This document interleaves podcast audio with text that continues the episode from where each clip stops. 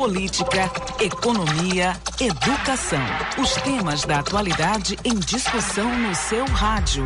Rádio Opinião. Rádio Opinião. A opinião de quem entende do assunto.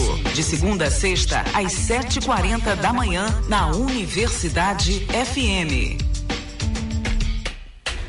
O livro Gênese Constitucional Brasileira, publicado pela editora CRV, é um resgate histórico da Constituição do Brasil que analisa a origem constitucional do país no contexto da Assembleia Constituinte de 1823 e da Constituição Imperial para falar sobre esse assunto, o Rádio Opinião de hoje recebe o autor do livro, o jurista maranhense Manuel Valente Figueiredo. Uh, antes, de mais, antes de mais nada, né, uh, Manuel, uh, qual o, o, o, que, que existe né, de semelhanças e diferenças né, no, em contextualização dessa época imperial, né, ali em 1823 e hoje, né, constitucionalmente muita coisa mudou, né? Bom dia.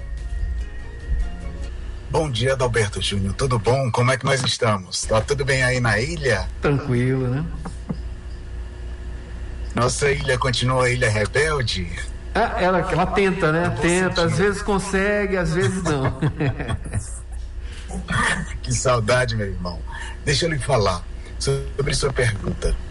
A origem constitucional do Brasil, ela lembra e rememora muitos versos do poeta, que é o Museu de Grandes Novidades não é isso?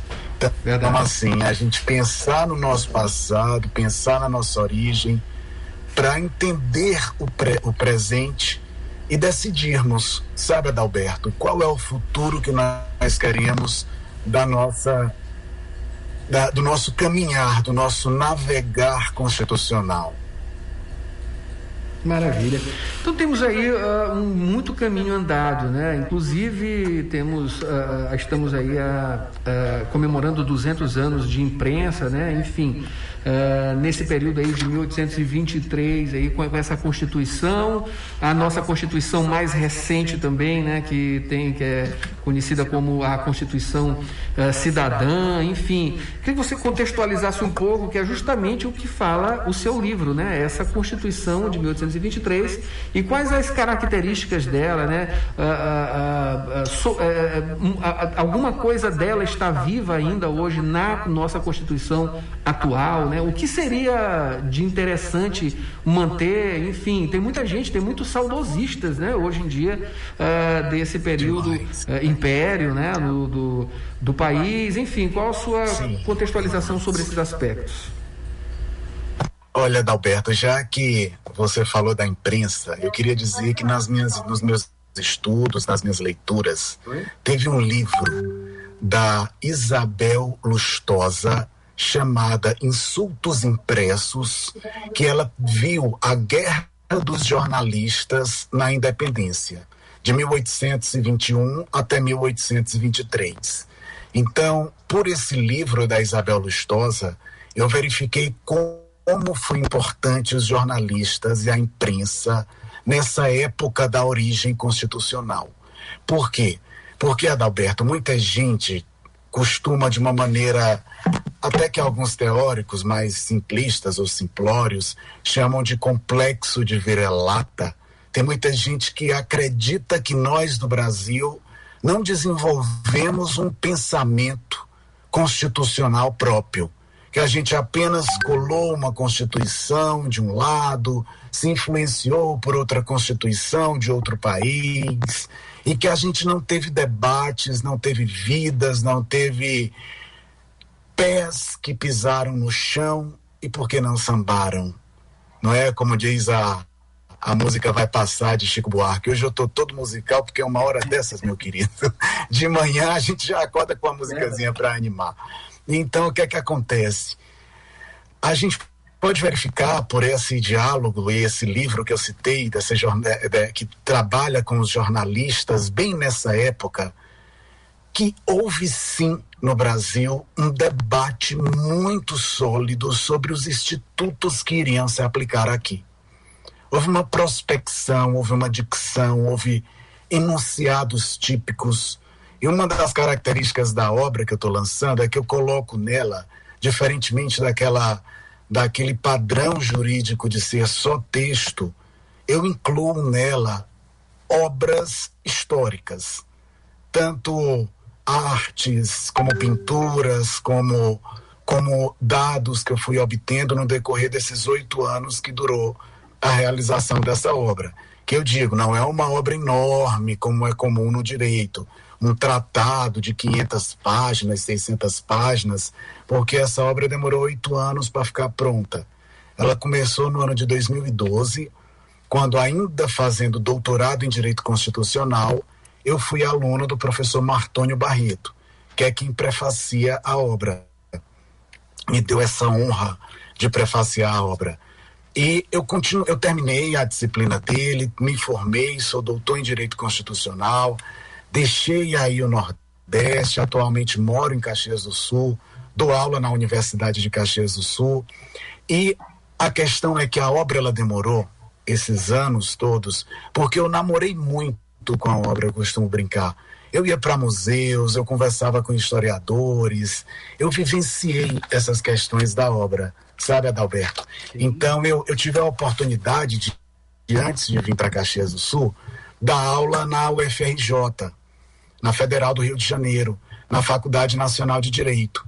E de já eu até queria manifestar para todos os ouvintes da rádio o meu apoio à Universidade Federal do Rio de Janeiro. A reitora disse nos noticiários, nos noticiários dos últimos dias que a universidade vai fechar porque reduziram todo o orçamento, não vai ter como pagar água, luz, telefone.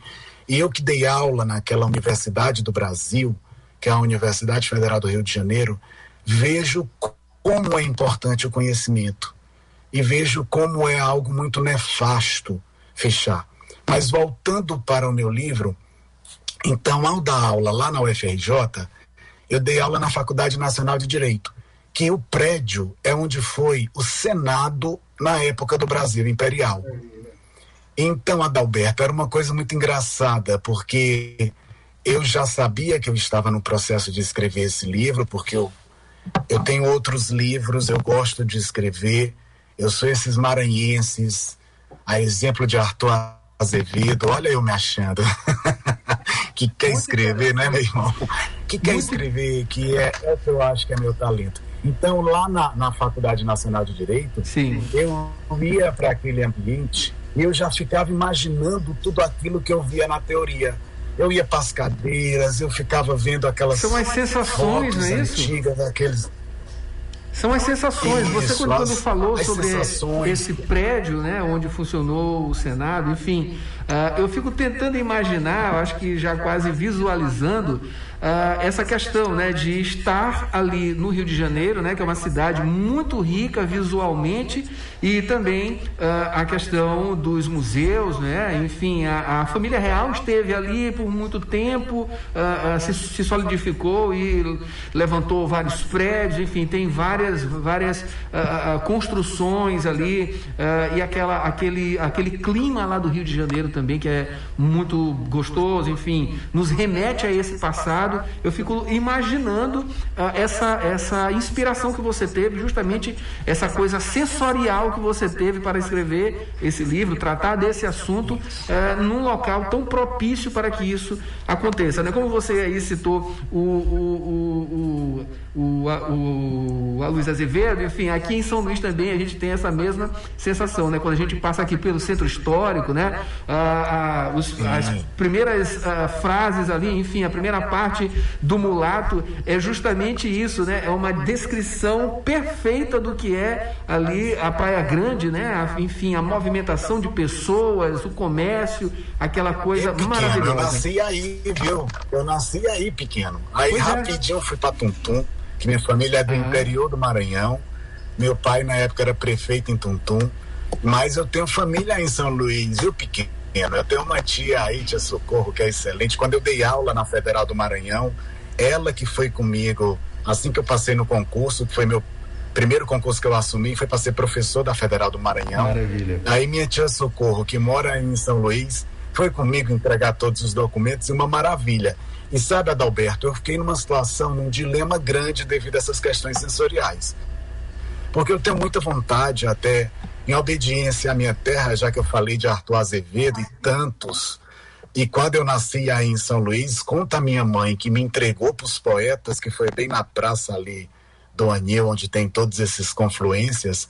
Eu fiquei com muito medo e muito receio de ir para a literatura porque a história, nós que somos formados já no século XXI, a gente sofreu muita influência no pensamento do Michel Foucault e de tudo aquele encaixe, de como nós contamos a história, como nós construímos a história. Então, por alguns momentos, eu tirei muita coisa do livro porque eu disse: eu sou professor aqui no doutorado e no mestrado em Direito. Então, eu tenho esse respeito acadêmico. Então, eu disse: gente, aqui não pode ser uma um sentimento meu, é uma obra científica. Se eu quiser usar disso achismos e coisas parecidas, eu tenho que ir para a literatura. Então eu contei com a ajuda da Alberto lá no Rio de Janeiro, do Edson da Silva Santos, que é mestre em história pela UFRJ e que já juntou e me apresentou para a colega dele, que é a Jéssica Santana de Assis Alves, que também é mestre em história, e eles me ajudaram nessa questão de usar corretamente. Porque eu sou formado em letras, me formei em letras com 20 anos, com 21 eu me formei em direito. Aí fiz mestrado em políticas públicas, depois fiz, fiz doutorado em direito constitucional. Só que a minha formação ela é jurídica. E toda ciência, Adalberto, você que é um grande jornalista, bem conceituado, toda ciência ela tem sua terminologia técnica própria. É o que criticam no direito, muito comum chamarem de juridiquês. Então não adiantava para mim, isso foi um desafio muito grande na feitura da obra, não adiantava eu querer ser um historiador, porque eu não tenho o domínio técnico de historiador. Por outro lado, eu tenho que respeitar os historiadores. Então, esses dois amigos hoje em dia foram muito muito colaboradores no sentido de tirar as minhas dúvidas técnicas quanto à terminologia e também de verificar a precisão científica. Isso que eu citei está correto? Era uma dúvida muito, muito recorrente minha, porque é como se eu tivesse preparado uma obra para depois eu não mexer nela. Isso é muito difícil no direito. Com certeza. Porque eu tentei fazer. Com certeza. É, bom, a gente queria desenvolver mais, né? Tem mais tempo aqui para desenvolver, enfim. Mas fica também aquele gostinho de quero mais, né?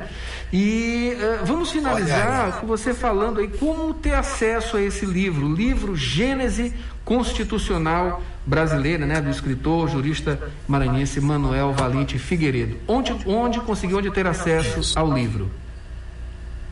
A Gênese Constitucional Brasileira que ela estuda essa origem da nossa Constituição, do nosso pensamento constitucional, qualquer estudioso pode ter acesso a ela no site da editora, da editora CRV de Curitiba do Paraná. Porém, Adalberto, eu estou com uma listinha paralela de as 50 primeiras pessoas que atuarem na área, elas, se elas me pedirem as cortesias que eu recebo da editora, eu vou remeter essa obra. Mas veja só, ela não pode ser assim, ah, eu estou com vontade de estudar e senão eu vou perder, eu não vou cumprir a promessa. As 50 primeiras pessoas, e eu já tenho oito nomes nessa lista, que trabalhem com o assunto, ou que sejam professoras de história, ou que sejam mestrandos nesse assunto, pode entrar em contato comigo pela rede social, arroba Manuel Valente FN, que eu vou estar remetendo uma cortesia dessa obra, dessa obra Gênese Constitucional Brasileira. E essa obra ela vem no momento oportuno, no momento que se discute o Brasil, no momento que se luta por direitos, no momento que nós pensamos sobre os nossos direitos e garantias fundamentais, esculpidos atualmente no artigo 5 da Constituição Federal, que é direito à vida, à liberdade, à igualdade, à segurança, à propriedade. E essa obra, ela agora fazer um spoiler, né? Ela ela conclui sobre o navegar é preciso e o viver não é preciso.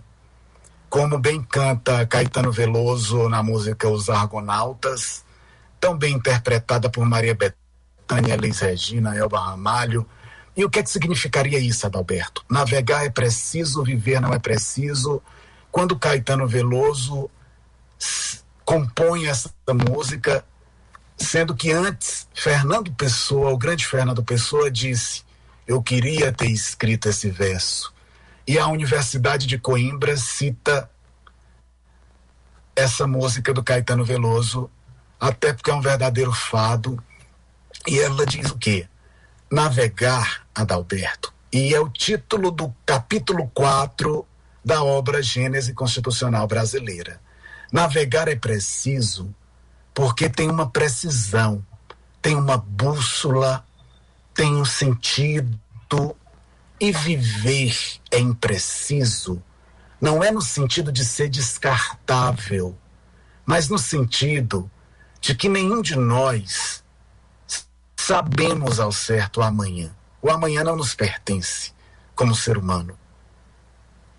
Então, Adalberto, navegar é preciso, viver não é preciso, e todos nós, diante da constatação de que somos navegantes, pois estamos envoltos à Constituição Federal, devemos navegar. Hoje o que nós estamos fazendo aqui é uma grande navegação, uma navegação que pesca nessa origem, que pesca em tudo isso. Maravilha. Inclusive, eu vou mandar uma obra para ti. Tá Maravilha. Tá vou mandar uma obra para ti e uma obra para você sortear para os ouvintes aí da, Pronto. da nossa querida Rádio Universidade. Pronto. Maravilha. Eu agradeço a sua presença aqui com a gente, né, para falar sobre essas questões muito interessantes. Quem sabe podemos até desenvolver mais em outros outro momento, mas eu recebi aqui o escritor e jurista maranhense Manuel Valente Figueiredo, que acabou de lançar aqui o livro Gênese Constitucional Brasileira. Muito obrigado pela sua presença.